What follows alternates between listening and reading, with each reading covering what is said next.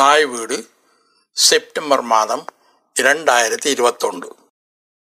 தமிழ் சமூக தொண்டர் ஈழகேசரி நா.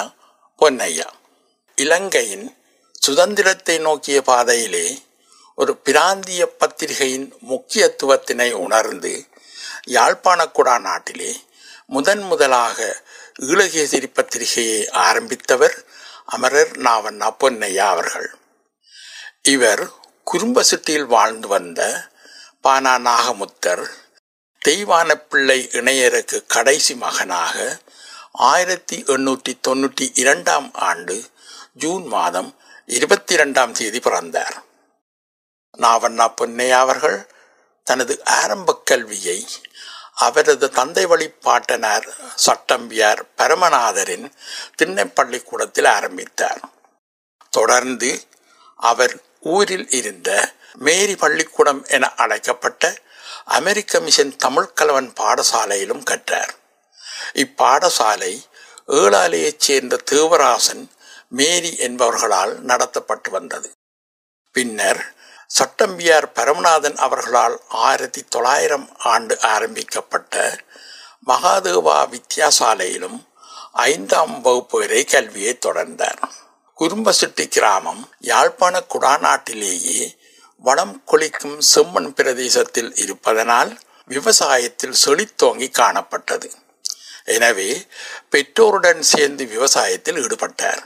சிறிது காலத்தின் பின்னர் விவசாயத்தில் சலிப்படைந்த இவர் பத்திரிகைகள் புத்தகங்கள் வாசிப்பதில் ஆர்வம் கொண்டு அச்சு தொழிலை கற்க விரும்பினார். அப்போது சுதேச நாட்டியம் என்னும் பத்திரிகையை வெளியிட்டு வந்த வயாமலான் ஆசுகவி கல்லடி வேலுப்பிள்ளையின் அச்சகத்தில் அச்சு தொழிலை கற்றார். கல்லடி வேலுப்பிள்ளை அவர்கள் அங்கத கவி பாடுவதில் வல்லவர். யாழ்ப்பாண வைபவ கைமூதி என்னும் நூலையும் எழுதிய அறிஞராவர். இங்கு நா. பொன்னையா அவர்கள் அச்சு தொழிலுடன் தமிழையும் நன்கு கற்றுக்கொண்டார். பின்னர் குறும்பசிட்டியைச் சேர்ந்த நல்லையா என்பவர் யாழ்ப்பாணத்தில் நடத்தி வந்த தேசாபிமானி என்னும் பத்திரிகை நிறுவனத்திலும் பணிபுரிந்தார். எனினும் வறுமையில் சிக்குண்ட அவர் பொருள் ஈட்டும் நோக்குடன் கொழும்புக்கு சென்றார். ஆயிரத்தி தொள்ளாயிரத்தி பத்தாம் ஆண்டு களுத்துறையில் கல்வியங்காட்டைச் சேர்ந்த கோவண்ணா அரியகுட்டி என்பவரது வியாபார நிலையத்தில் முகாமையாளராக பணியாற்றினார். சில வருடங்களில் சொந்தமாக வியாபார நிலையத்தையும் ஆரம்பித்தார். எனினும் அதில் எதிர்பார்த்த வெற்றி கிடைக்காமையால் வெளிநாடு செல்ல தீர்மானித்து பர்மாவுக்கு பயணமானார். பர்மாவின் தலைநகரான ரங்கூனில் தங்கியிருந்த அவருக்கு சிறு வயதில் பழகியிருந்த அச்சு தொழில் கை கொடுத்தது. ஆயிரத்தி தொள்ளாயிரத்தி இருபதாம் ஆண்டு ரங்கூனில் வெளிவந்த சுதேசமித்ரன் பத்திரிகையில் உதவி ஆசிரியராக இணைந்து கொண்டார். ஒரு சில ஆண்டுகள் கழித்து சென்னைக்கு குடிபெயர்ந்தார். சென்னையில் வாழ்ந்தபோது பத்திரிகை ஆசிரியர்களுடனும் புத்தக வெளியீட்டு நிறுவனங்களுடனும் தொடர்புகளை ஏற்படுத்தி கொண்டார். அத்துடன் அப்போது சென்னையில் வாழ்ந்து வந்த சைவ வித்யாவிருத்தி சங்க செயலாளர் சூனா ஐயரத்தினம் அவர்களின் தமையனார் கதிரேசபிள்ளை அவர்களுடன் சேர்ந்து தந்தி சுருக்கெழுத்து திரட்டு டெலிகிராஃப் கோடு என்னும் வியாபார தந்தி நூற்புத்தகத்தையும் உருவாக்குவதில் முக்கிய பங்கெடுத்தார். ரங்கூன் சென்னை என வாழ்ந்த நா. பொன்னையா இறுதியாக இலங்கை திரும்பி தனது சொந்த ஊரான குறும்பசிட்டியில் நிரந்தரமாக வாழவும் தனக்கொரு தொழிலையும் ஆரம்பிக்க தீர்மானித்தார். முதன் முதலில் தெல்லிப்படையில் இயேசுதாசன் என்பவர் நடத்தி வந்த அமெரிக்க மிஷன் அச்சுக்கூடத்தில் பணியாற்றினார். அதேவேளை அமெரிக்க மிஷன் பாடசாலையிலும் தற்போதைய தெல்லிப்பளை யூனியன் கல்லூரி கைத்தொழில் ஆசிரியராகவும் பணியாற்றினார். தமிழ் மொழியில் ஆர்வம் கொண்ட நா. பொன்னையா அவர்கள் வர்த்தலை விழானில் தமிழ்குடில் அமைத்து தமிழை போதித்து வந்த மகாவித்வான் பிரம்மஸ்ரீ சி கணேசையரிடம் தமிழை கற்று யாழ்ப்பாணம் ஆரிய திராவிட பாஷா விருத்தி சங்கம் நடத்திய பிரவேச பண்டிதர் பரீட்சையிலும் சித்தியடைந்தார். பின்னர் கோப்பாய் ஆசிரியர் பயிற்சி கல்லூரி பரீட்சையிலும் சித்தியடைந்தார்.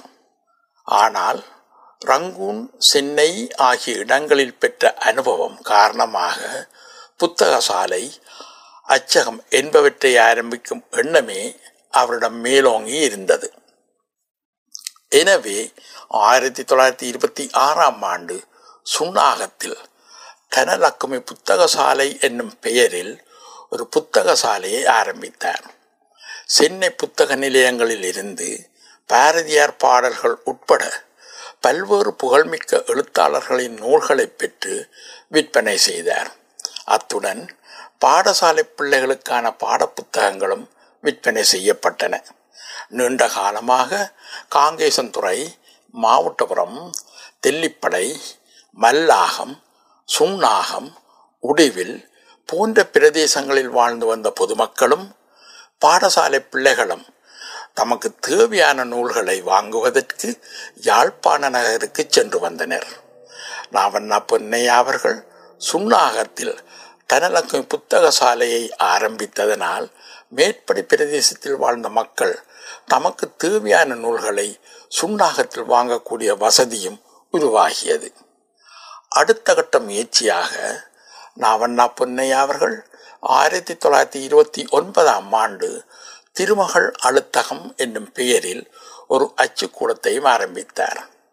அடுத்த வருடம் ஆயிரத்தி தொள்ளாயிரத்தி முப்பதாம் ஆண்டு ஜூன் மாதம் இருபத்தி இரண்டாம் தேதி யோகர் சுவாமிகளின் ஆசியுடன் ஈழகேசரி என்னும் வார பத்திரிகையை ஆரம்பித்தார். பிரித்தானியரின் ஆட்சியின் கீழ் இலங்கை சுதந்திரத்தை நோக்கி பயணித்த வேளை தமிழர்கள் ஆங்கில மொழி மோகத்தில் திளைத்து தமிழை மறந்த நிலையில் விழிப்புணர்வை ஏற்படுத்தும் நோக்கில் நா. பொன்னையா அவர்கள் இப்பத்திரிகையை ஆரம்பித்தார். நா. பொன்னையா அவர்கள் இப்பத்திரிகையை ஆரம்பித்த பொழுது தமிழக பத்திரிகைகள் ஈழத்து எழுத்தாளர்களை மாற்றாந்தாய் மனோபாவத்துடன் நடத்துகின்றன என்ற பரவலான அபிப்பிராயம் நிலவிய போது ஈழத்து எழுத்தாளர்களை அறிமுகம் செய்து அவர்களது படைப்புகளை வெளியிட்டு முன்னணிக்கு கொண்டு வரும் பணியையும் கருத்தில் கொண்டு செயற்பட்டார்.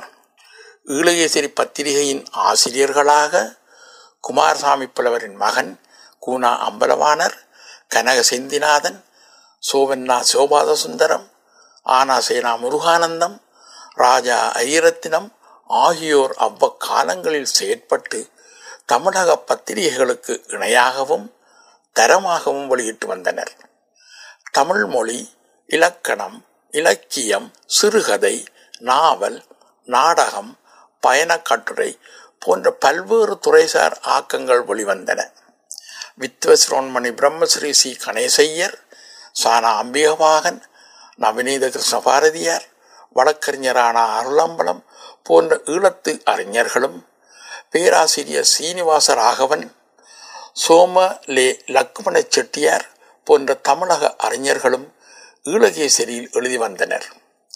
ஈழகேசரியின் தோற்ற பின்னணி பற்றி ஆய்வு செய்த பேராசிரியர் கார்த்திகேசு சிவத்தம்பி அவர்கள் அக்காலத்தின் சமூக அரசியல் போக்குகளை அடிப்படையாக கொண்டு யாழ்ப்பாணம் அரசியல் மயப்படுத்தப்பட்ட காலத்திலேயே இப்பத்திரிகை தொடங்கப்பட்டதென குறிப்பிட்ட அவர் ஆயிரத்தி எண்ணூற்றி நாற்பத்தி ஓராம் ஆண்டு தொடங்கிய யாழ்ப்பாண பத்திரிகைத்துறை வரலாற்றில் ஏறத்தாழ தொண்ணூறு ஆண்டுகளுக்கு பின்னர் ஈழகேசரியே முதலாவது மதசார்பற்ற பத்திரிகை எனவும் கருத்து தெரிவித்துள்ளார்.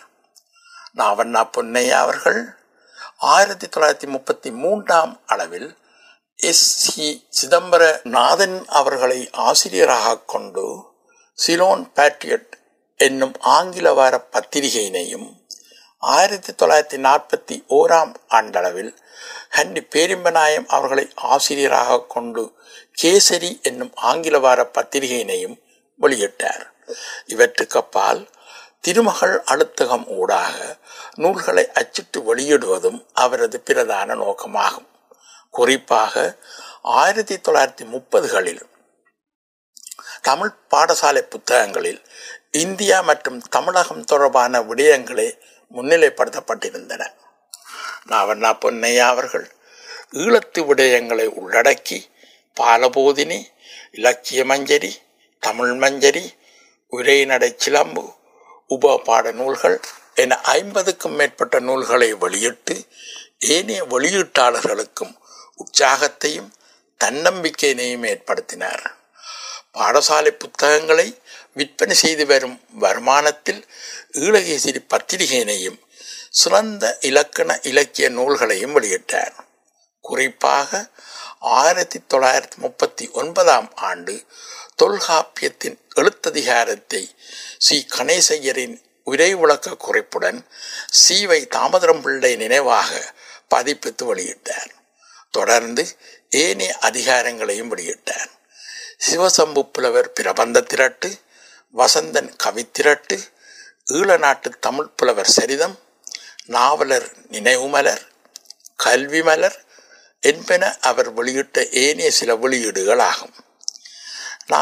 பொன்னையா அவர்கள் சமுதாய அக்கறை கொண்ட சமூக தொண்டராகவும் செயல்பட்டார். கனலக்குமி புத்தகசாலை, திருமகள் அழுத்தகம் என்பவற்றுடன் சைவ வித்யாவிருத்தி சங்கம், மலையாள புகையிலை கூட்டுறவு சங்கம், ஐக்கிய நாணய சங்கம், மயிலிட்டு கிராமாட்சி மன்றம், ஐக்கிய பண்டகசாலை யூனியன், இலங்கை தமிழ் நூலக பதிப்பகம் என பத்துக்கும் மேற்பட்ட அமைப்புகளுடன் இணைந்தும் தலைமை வகித்தும் சுறுசுறுப்புடன் செயல்பட்டார். தான் பிறந்த ஊராகிய குறும்பசிட்டியில் சன்மார்க்க சபையை ஆயிரத்தி தொள்ளாயிரத்தி முப்பத்தி ஆறாம் ஆண்டு நிறுவி ஊர் மக்களின் ஒத்துழைப்புடன் சமயம், இலக்கியம், கலை, கிராம முன்னேற்றம் என இருபது வருடங்களாக சேவை செய்தார். ஆயிரத்தி தொள்ளாயிரத்தி முப்பத்தி ஆறாம் ஆண்டு முதல் மயிலிட்டி கிராமாட்சி மன்ற உறுப்பினராகவும், ஆயிரத்தி தொள்ளாயிரத்தி நாற்பத்தி ஆறாம் ஆண்டு முதல் ஆயுட்காலம் வரை அம்மன்றத்தின் தலைவராகவும் பதவி வகித்து மயிலிட்டி தெற்கு, கட்டுவன், வர்த்தலைவிளான், குறும்பசிட்டி, வயாவளான் ஆகிய கிராமங்களின் கல்வி, சுகாதாரம், வைத்தியம், போக்குவரத்து, மின்சாரம், கிராமிய கைத்தொழில், விவசாயம் போன்ற அனைத்து துறைகளையும் மேம்படுத்துவதில் கவனம் செலுத்தினார். பத்திரிகையாளர், பதிப்பாசிரியர், தமிழ்மொழி ஆர்வலர், சமூக தொண்டர் என பன்முக ஆளுமையை கொண்டு சுறுசுறுப்புடன் செயல்பட்டு வந்த நா. பொன்னையா அவர்கள் மயிலிட்டு கிராமாட்சி மன்ற தலைவராக பணிபுரிந்து கொண்டிருந்த காலத்திலேயே ஆயிரத்தி தொள்ளாயிரத்தி ஐம்பத்தி ஓராம் ஆண்டு மார்ச் மாதம் முப்பதாம் தேதி இவ்வுலகை விட்டு நீத்தார். இவரால் ஆரம்பிக்கப்பட்ட கட்டுவன், குறும்பசிட்டி, வயாவளான் ஆகிய முக்கிராமங்களையும் இணைக்கும் இரண்டரை மைல் நீளமான வீதி அமைக்கும் பணி முழுமை பெற்றதும் நா. பொன்னையா அவர்களின் தன்னலமற்ற சேவையை மதித்து அவ்வீதிக்கு மயிலிட்டு கிராமாட்சி மன்றத்தினர் ஈழகேசரி பொன்னையா வீதி என பெயரிட்டு மனநிறைவு கொண்டனர். இலங்கை அரசாங்கம் சமாதான நீதவான் பட்டம் அளித்து கௌரவித்திருந்தது. நன்றி, வணக்கம்.